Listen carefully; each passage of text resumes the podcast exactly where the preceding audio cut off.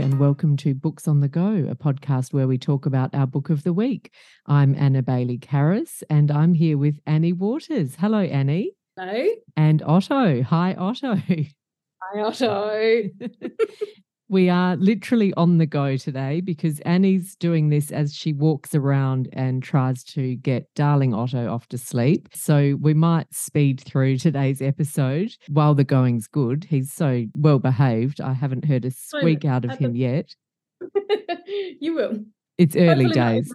Yeah, it's exactly. early days. And this week we thought we would do a Women in Translation special episode because August is Women in Translation Month.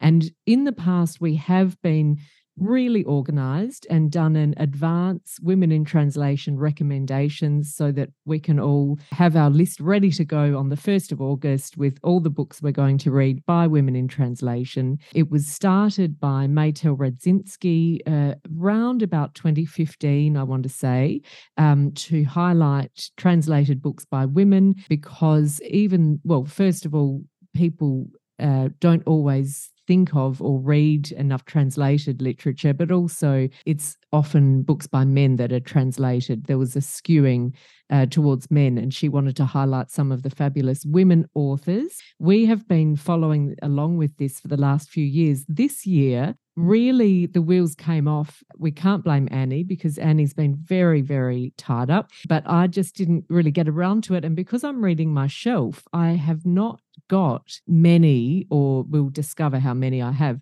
books by women in translation in my shelf. And I would like to say that's because if I ever get one that's so good that I read it straight away, so it hasn't lingered on the TBR. But for whatever reason, it's been a slight failure for me. But Annie, I think, has got a few good recommendations. So we thought we would do, I think it's more like a books in translation wrap up and recommendations. And just before we kick that off, we were looking over book news, and there is one study, which I thought was very apropos with Annie's stage in life, with Otto coming along, which was a study on reading to children and babies. And it was in the UK. This came out in, in the last few days. And it found, among other things, most, I think 77% of parents wished that they had more time to read to their children or thought that they should spend more time than they did reading to their children. And a third of parents lacked confidence to read to their children. And that was because they thought they should do the funny voices and things like that. And they felt perhaps self conscious. But Annie, what's your take on reading to babies? Well, I thought an interesting statistic was that 36% of parents with children aged one and under felt that their child was too young to read to. So Otto is three months today. And I mean, obviously, I'm a little bit biased owning bookshop and being so invested in books as I am, but it's changed. I think having a baby has changed what I would recommend to parents because I think at this age, it's more about you just kind of reading and enjoying with your baby. So the books we've been reading are for much older children, I would have thought, but he's very happy to just lie there and listen to one or two. And um, it's more about rhythm and rhyme and kind of just sharing, you know, they're interested in listening to your voice and, and looking at your body language and your expressions and stuff. So yeah, I think, and even I've heard if you don't want to read children's books, you can just read whatever you're reading at the moment because you know they don't really understand the words, they're not getting the content, but it's more about the the shared experience of reading aloud. So yeah, that's been really fun. We've had a great time. I've discovered a, f- a few new favorites, and uh, and sometimes when they're a bit older, you get the repetition, so they have to be sure.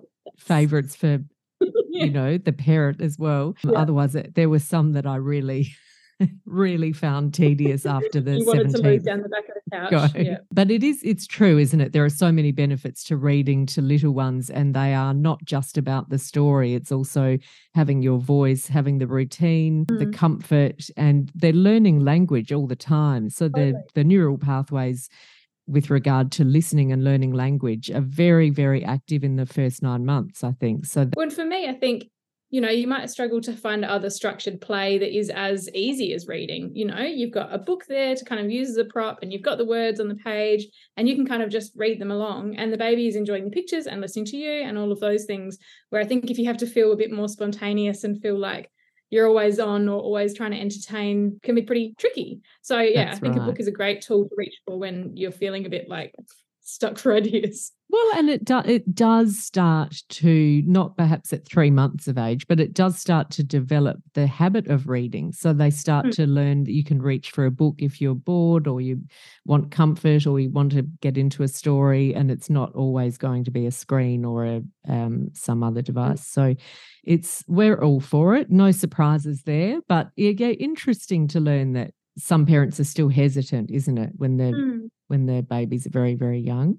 Um, now let's get on to our women in translation. So Annie, would you like to kick us off with your first recommendation? Sure thing. So my first one is called Slime: A Natural History by Susanne Wedlich.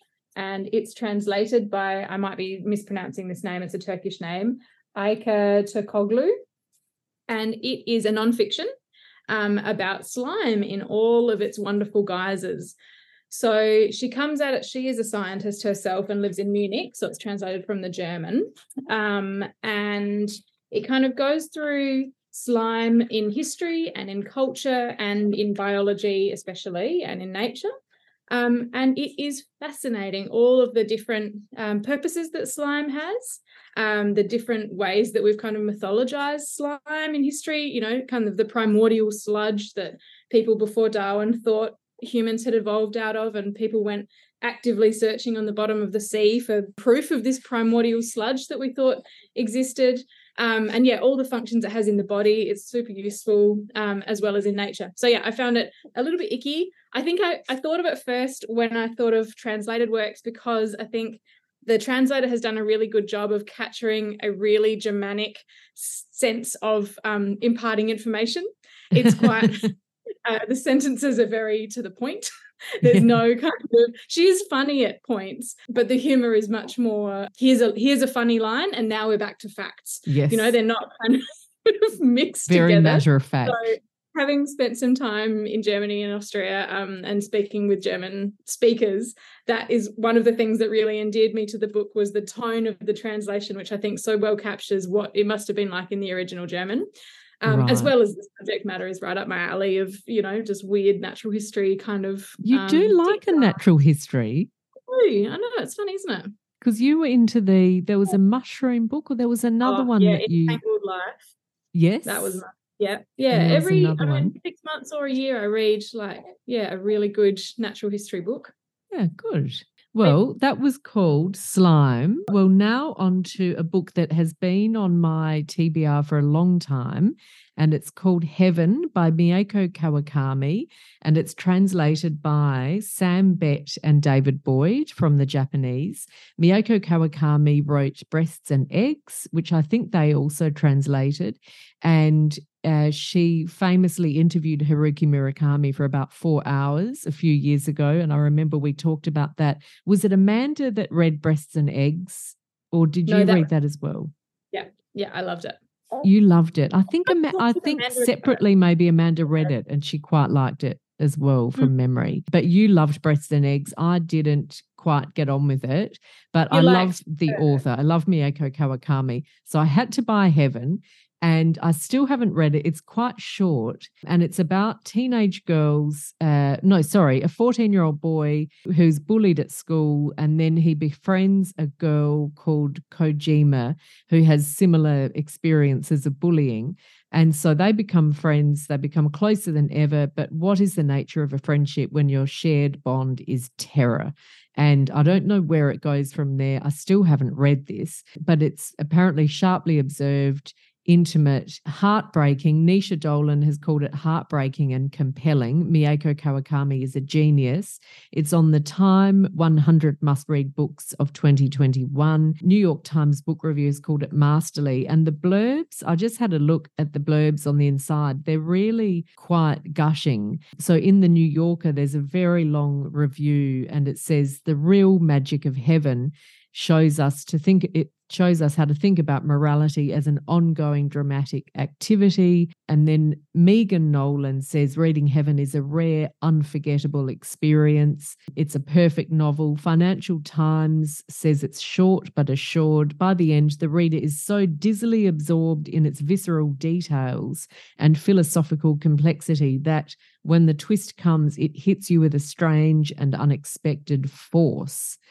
So I don't know what to think about that. There's a lot of references to the emotional force. So it's mm. sort of a book that you feel like you don't pick it up lightly. Um, yeah. And yet it's not very long. So it, uh, it should be one that I can burn through. I should add for our listeners, some of you might remember I'm reading Middlemarch at the moment for the Adelaide Writers Week book club, and it's 880 pages. I'm actually really into it. I'm right in, I'm all in for Middlemarch. But even after what feels like a couple of weeks, it probably is a couple of weeks, I'm only up to, I might have hit 500 pages, but even still, I've got another 400 pages to go. So it, it's, I'm only halfway through Middlemarch. So it's really consuming the reading time. And otherwise, I would have uh, picked up Heaven this week and tried to read it. But I don't know if you've read Heaven yet, Annie, because I know you liked Mieko Kawakami. So yeah, I have her. I have that on my shelf as well. So if you do get to it, let me know, and I'll see if I can squeeze it in, and we can. We really should it. have read it this month, shouldn't we? But anyway, we will do it because every month should be all about women in translation. Exactly. Exactly. What's your next pick? Well, mine's also Japanese. It's called What um What You Are Looking For is in the Library by Michiko Aoyama and translated by Alison Watts. Um, and it's a Japanese bestseller. It's just come out in English in Australia, at least. Um, and it's just gorgeous. It's set in a um, community library in Tokyo, a small kind of prefecture of Tokyo. And five people come to the library through various methods. One of them is attending a computing course in the community hub next door. One of them is without of work and kind of ends up in the library because his mum sends him on a, a job. And they all talk to the librarian who sits at the back. She's this enormous woman. They all comment on her size and she seems kind of otherworldly like some kind of a troll or a demon or something that sits at the back but a friendly a friendly creature and she says what are you looking for to each of them and they're all kind of at this juncture in their lives where they need something or they're stuck. And so they they they say well i'm here on for books about go or i'm here for books about excel or whatever. But she sees through them and kind of prints them out a list of books that include what they're after but then the last one is just totally out of the blue like a, a book of poetry or a children's book something that was not at all what they're asking for.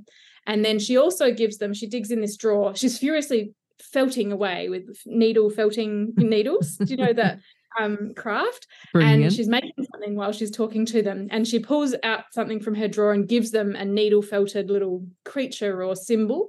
And that then sets them off on a journey of, yeah, I guess figuring out what they want and why they they, they find a bit more purpose or direction thanks to her wonderful recommendations. Right. And it is just a joy to read. It is one of those lovely books. I read it in a night, all about the love of reading, but really perceptive about people. And I think some of these people are perhaps not the stereotype of of a Japanese person, or they have they have been that stereotype and they want to step away from that. And yeah, she's lovely. So yeah, I really really enjoyed that. If, to kind of take you out of your everyday life, um, I really enjoyed what you are looking for is in the library what you are looking for is in the library. That sounds really good. I like the sound of that. And it sounds like a nice gift book as well.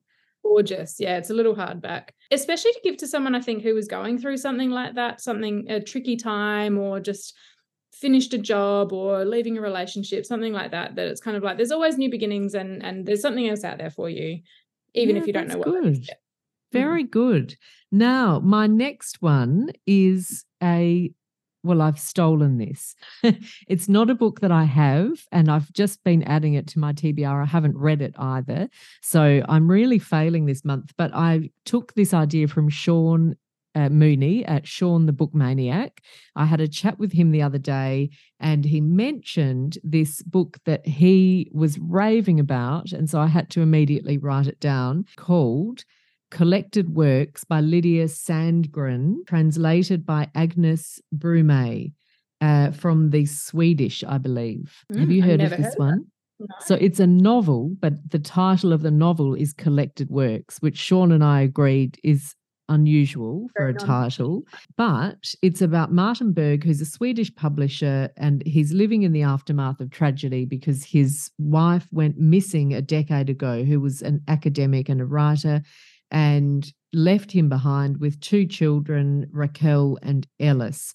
And so we have him really trying to get on with his life, but Sean said he's uh, according to Sean, he's not been coping with it very well with that incident. So it interweaves his youth and the, his life up to the time of Cecilia's disappearance and then the present day. His daughter is preparing a reader's report on a novel, and then the novel seems to be about her missing mother. So that's another twist in the tale. And it's nearly 700 pages, so a bit different to Heaven by Mieko Kawakami. But Sean said there was a moment during the novel, uh, I don't know, I think it's over halfway through, where the title starts to click into place, the huh. the meaning behind the title. And he said it's incredibly affecting. I don't know if that was the word he used, but it really packs a punch. And then this review in The Guardian, which said it's an outstanding debut, says that Sandgren has constructed a delicious combination of a detective thriller with an achingly beautiful extended look at the way youth washes over a group of compelling characters in the late 20th century, only to leave them stranded in the 21st, wondering what happened. So there's the early lives, and then, and they're all exquisitely drawn. And then this review says it's like the films of Richard Linklater transmuted to the page. So if you're a fan of Richard Linklater, I can't quite yeah. at the moment put my finger on a, t- a film of Richard Linklater's, but yeah. there I you like go. Of the crime thriller mixed with the kind of achingly beautiful youth. That yes. sounds good. Yeah. So this review is quite a rave. Picking that up as we speak. I'll put it on the list a magnificent doorstop of a novel is what Barney Norris has said in The Guardian. So that just sounded because Sean, you know, he, we know that he's very discerning and he often bails on books if he's not enjoying them. So because he's raved about it, and now, mm. now we have, uh, I think, a few reviews likewise, I have added it to my list of books I want to read, but it is 650 pages. So after Middlemarch, I won't be ready for that. But but there we go. It was just one I hadn't heard of. So I thought we should mention it. What about you? Do you have any other picks, Annie? Uh, well, yeah. So my other one that I've read and loved, and I think you would really like, is called My Devotion. I don't know if you've read it because it's a little bit older. It won. No, it... I don't think I have. Okay. Oh, so it only came out in English in 2018.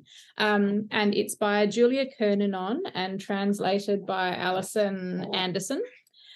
And it reminded me of Elena Ferrante in its kind of intensity. Um, right. and also a bit of Rachel Cusk in that way that you're just thrown into a story and you don't get much preamble or description really of the who the narrator is, but through the story you kind of figure out what's going on and, and who these people are. So it's about Helen and Frank, and they both grew up as children of consulate members in Rome in the 50s, I guess, maybe the 40s. They grow up together and they have a very close friendship. They don't really get along with either of their parents. Helen's mother was Dutch and they still have a house in Amsterdam. So when they're about 16 or 17, she convinces her parents and his parents too to let them move to Amsterdam on their own and set up shop in this house. So they do and she goes off to university and starts studying. She's really brainy and driven and ambitious. And Frank has just never figured out what he wants to do. But about 10 years later, he decides that he'll try painting. He he thinks he's he wants to become a genius. He is he's just not sure what kind of genius he's going to be yet. And so he spends 10 years kind of trying out all these different things. And we feel um, you, Frank. Yeah, totally. They fin- they live this really bohemian lifestyle. It's wonderful. They have a on again, off again relationship. Then he kind of stumbles on painting and becomes this world renowned painter. And she is the kind of glue that keeps his life together. And the book is told from the perspective they haven't seen each other for a long, long time. And um, they run into each other on the street. And she says, You've done all the talking for our whole relationship. I'm going to tell you our story. And so she starts kind of ah. telling him her perspective on their lives.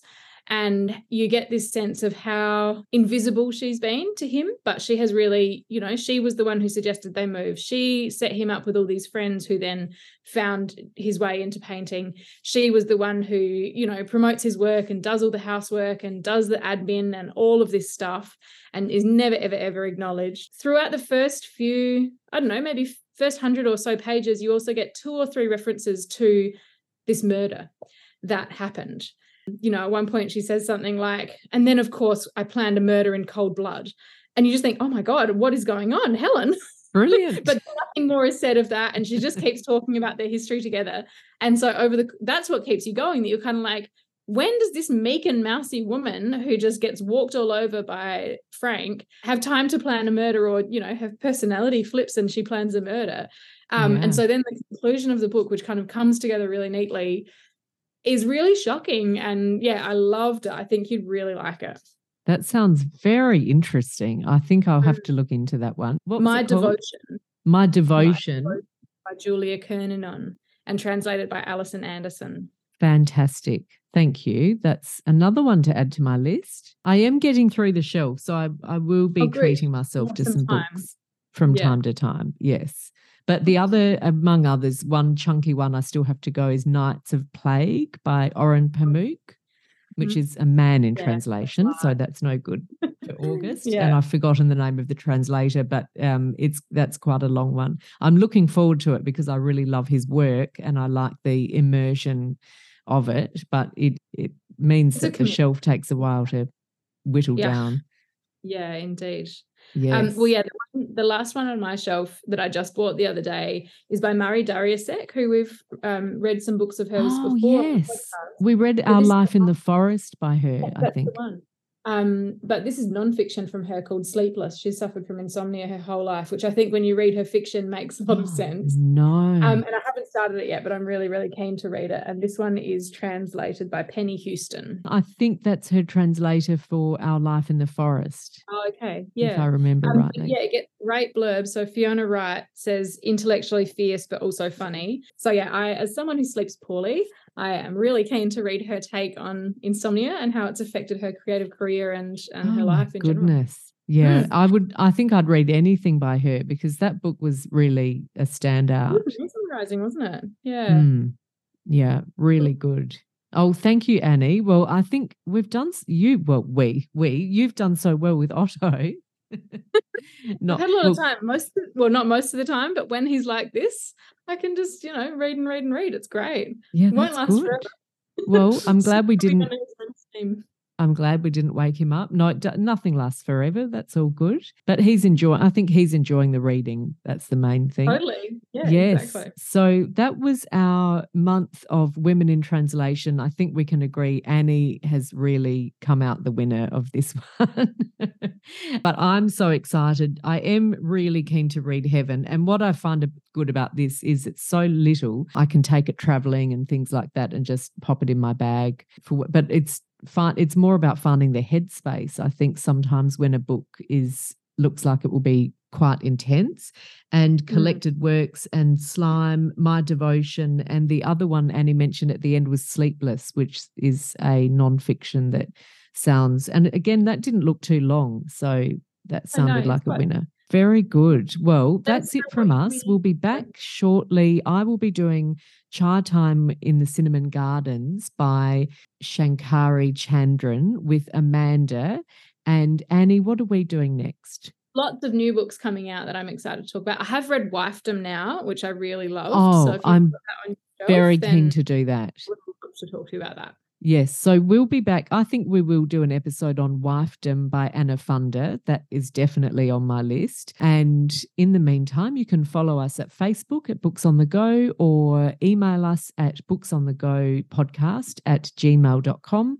I'm on Instagram, Twitter, and Litsy. No, I'm not on Twitter anymore because it changed to X and I couldn't keep up. So I've stopped Twitter or X. Um, but I'm on Instagram and Litsy at A Baillie Karas and Annie. I did the same. I got too frustrated with it and deleted it as soon as it changed its name. I was like, this is one step too far. Yeah. So yeah, I'm on Instagram at Mr. underscore Annie. Fantastic. Well, we will see you next week. Bye for now.